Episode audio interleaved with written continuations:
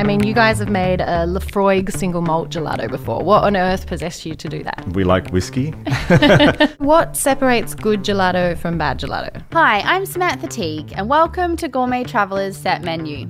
Today on the show, Mark McGackie from Gelateria Ciccone and Sons in Redfern. Mark talks to our news editor, Maggie Scardifield, about what makes great gelato.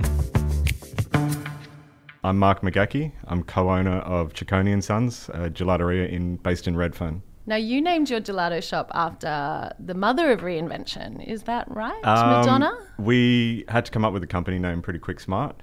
We wanted to have an Italian surname because my name's surname is McGackie and Sean's surname is O'Brien.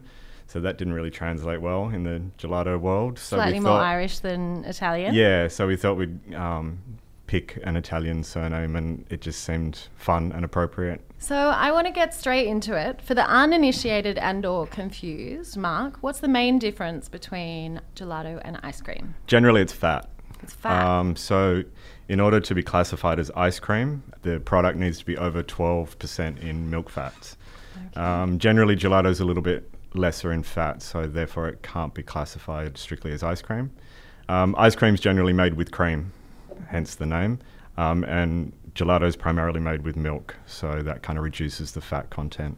so it doesn't have anything to do with being uh, churned slowly. It's not about the air. It's not the healthy alternative. Not really. I mean, Can we there's call it that? there's lots of different types of ice cream and lots of different types of gelato. So um, that's a, a broad kind of difference. But I mean, some of our gelato is over the 12%. So technically, it could be classified as ice cream.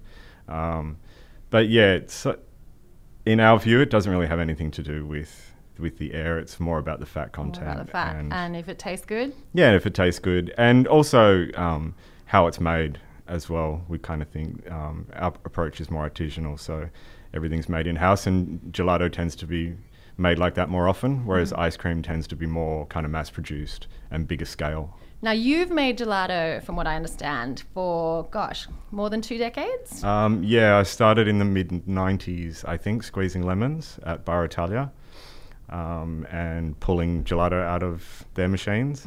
Uh, worked with a gelato chef who had been at Bar Italia for the previous 20 years. Now, for those people who aren't in Sydney listening, where is Bar Italia? Um, it's in Leichhardt, which is kind of the Italian hub or centre of Sydney, or one of them now. what do you think is the most important thing you learnt under the head gelatier there? Um, well, uh, gelato chefs are notorious for not giving away any secrets, so I didn't learn that much. uh, but what I did learn was the methods, um, which are really important. So the processes that are involved in making gelato, not necessarily his recipe, because that was his secret, but working around someone like that and gathering all of the information that you kind of need to to make it happen.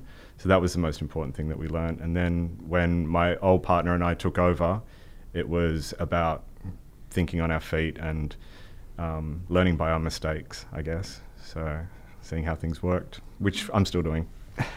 I mean, I think even like a mistake making gelato could be a fun thing, right? Yeah, it, it can be. it can also be costly, or it can be, you know, um, and it can be brilliant as well. We've made a lot of mistakes that have turned out for the better. So Can you give us any examples of some of Um, those tasty mishaps? yeah, just things that we throw together we don't think will work, and all of a sudden they do, or we don't think they work, but then we serve them up and people think they're amazing. So. So, what separates good gelato from bad gelato? There's a lot of gelato out there. There is. I just think it's good good ingredients. We use really good ingredients. If you start with good things and you don't do too much to them, then you end up with a good product, and that's what we really try to do. Um, we don't overcomplicate things. We don't think, um, and we let the ingredients kind of speak for themselves. Do you have an all time favourite flavour? Chocolate. Chocolate. And what kind of chocolate are you, are you using in your chocolate gelato? Um, we Yeah. use cocoa, um, so cocoa powder, 100%. Um, we use De Zaan, which is a, a Dutch cocoa, um, and I've been using the same cocoa for 22 years, so it hasn't really changed. Um, we experiment with different types, but we always kind of go back to, to that one. So, how do you come up with new flavours? And I mean, you guys have made a Laphroaig single malt gelato before. What on earth possessed you to do that? We like whiskey, um, and it's Amen. yeah, and it's really distinct. The peatiness of it translates really well. Milk's a great conductor, so it takes on flavor really well. And that particular whiskey, um, yeah, just is great. And we enjoyed drinking it before we churned it into gelato. Um, we've tried other whiskies as well, but that one I think is the best. Are you drinking the Laphroaig at the same time as eating the gelato? It Is helps. it like a match made in heaven? You do have to taste um, as you're going along. I taste everything. Um, and yeah, it helps when the things that you're tasting are nice and you enjoy them. And that's another way we come up with flavors. The things that we enjoy, we like to use and churn into gelato. There was a pear and Riesling flavour as well. Yeah, so that came from one of Sean's desserts that we have at home. Yeah, we took the pears, we took the Riesling, and then we brought them into the gelato, made a pear based gelato and a Riesling kind of um, sauce through it, I guess you'd say. You're listening to Gourmet Traveller's Set Menu. I mean, we see obviously Gourmet Traveller and working in the food industry, we see a lot of food trends come, uh, good and bad. What about in the gelato world? What's going on in the scene at the moment? Um, I think that there's a lot of um, kind of craziness and combination things going on and lots of flair. Um, whereas we try to avoid all that kind of stuff and just try to keep really simple. Um, but definitely, there's always food trends in every industry. Um, and yeah, it's gelato, I guess, goes through flavor flavors and follows trends of other things. Matcha has been big over the last couple of years Yes, of course. um, things like black sesame, things like that. Um, a lot of savory flavors. We do a lot of not so sweet and more savory smoked things. So things like that kind of come and go. But there's always a traditional base for us. Uh, we always go back to, uh, you know, we've got tiramisu in at the moment. We do a lot of Italian flavors, uh, stracciatella, zabaglione. Um, but because we've got such a small display and a small shop, we can only rotate through them. It's all right. Return visits. Yeah. They're good things. Yeah. what about kind of bound, really boundary pushing flavors? Like I've seen there are people in Sydney at the moment making gelato with ants. Like Yeah. who's the person in your life that says, "Wait a second, Mark, you've gone way too far. Let's bring it back to bring it back to what we do best." We sort of, I yeah, I'm my harshest critic, I guess. I I don't want to do anything too complicated or anything that I don't want to eat. Um, I like to keep things really simple, um, and if the flavor gets too complicated, it just it doesn't resonate well and doesn't sit with our other products or our other flavors.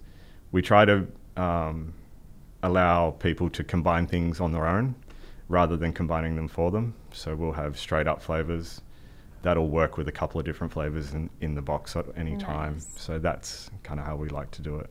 And you collaborate with some really great people, you know, around the neighbourhood and in Yep. Sydney. Um, Continental Deli, who Yeah. we love. We love them too. Uh, you've done their Neapolitan. Yes. What can you tell us about that? Um, it was just an idea that they, um, Sarah came to us with um, to do something in a can because they've got a canning machine.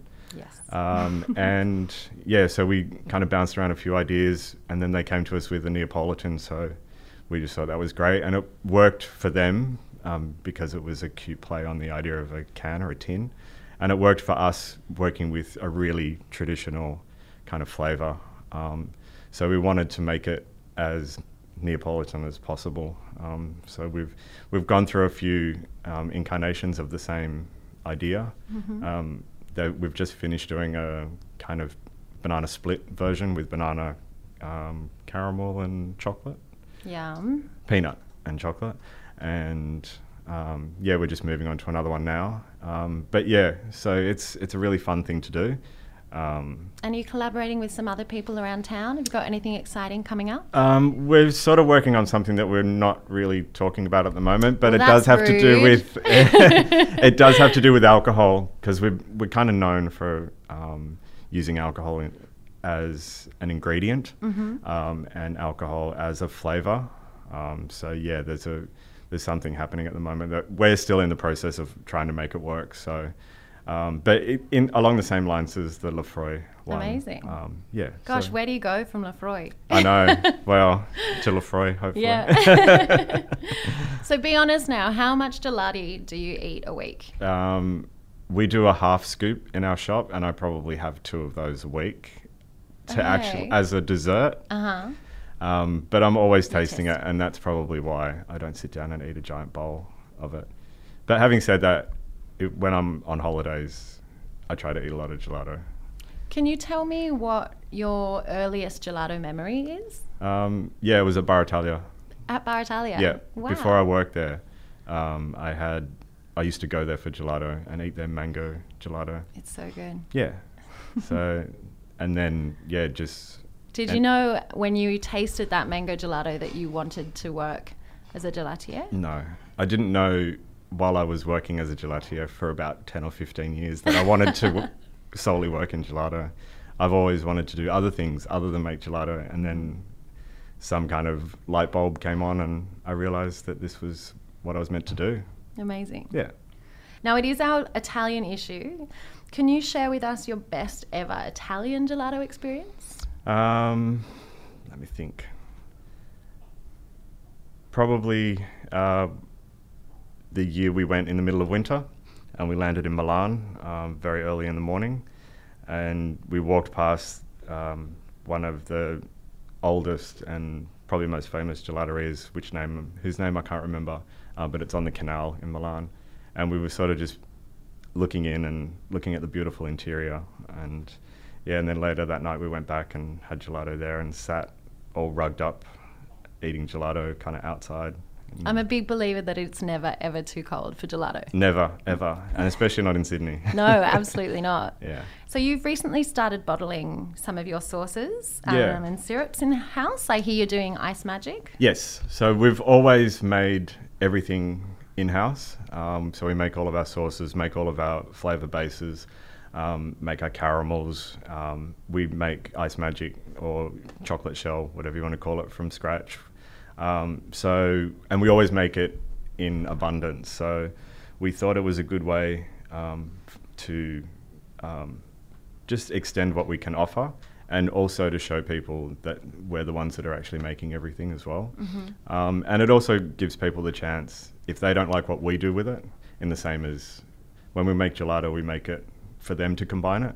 So if someone buys our passion fruit sauce that we would normally put on buttermilk, but they like it on chocolate, so they can buy the sauce and then put it on chocolate Nice. it just gives people different options um, and yeah just so they can take away and do whatever they want with it at home we, it's always nice we get a lot of people using our gelato in their own desserts and combining it with things that they make Beautiful. so it's just another way of having something else from us that they can use in their house and at home I wanted to ask as well, you've collaborated with Rainy Lane, who, Yeah. of course, are based in Newtown and make the wonderful juices. So Yep. you're using their scraps, is that right? Um, we have done in the past. Um, they've um, got scraps or watermelon scraps from um, Black Star? Black Star, made it into juice, and then we use that juice to make gelato.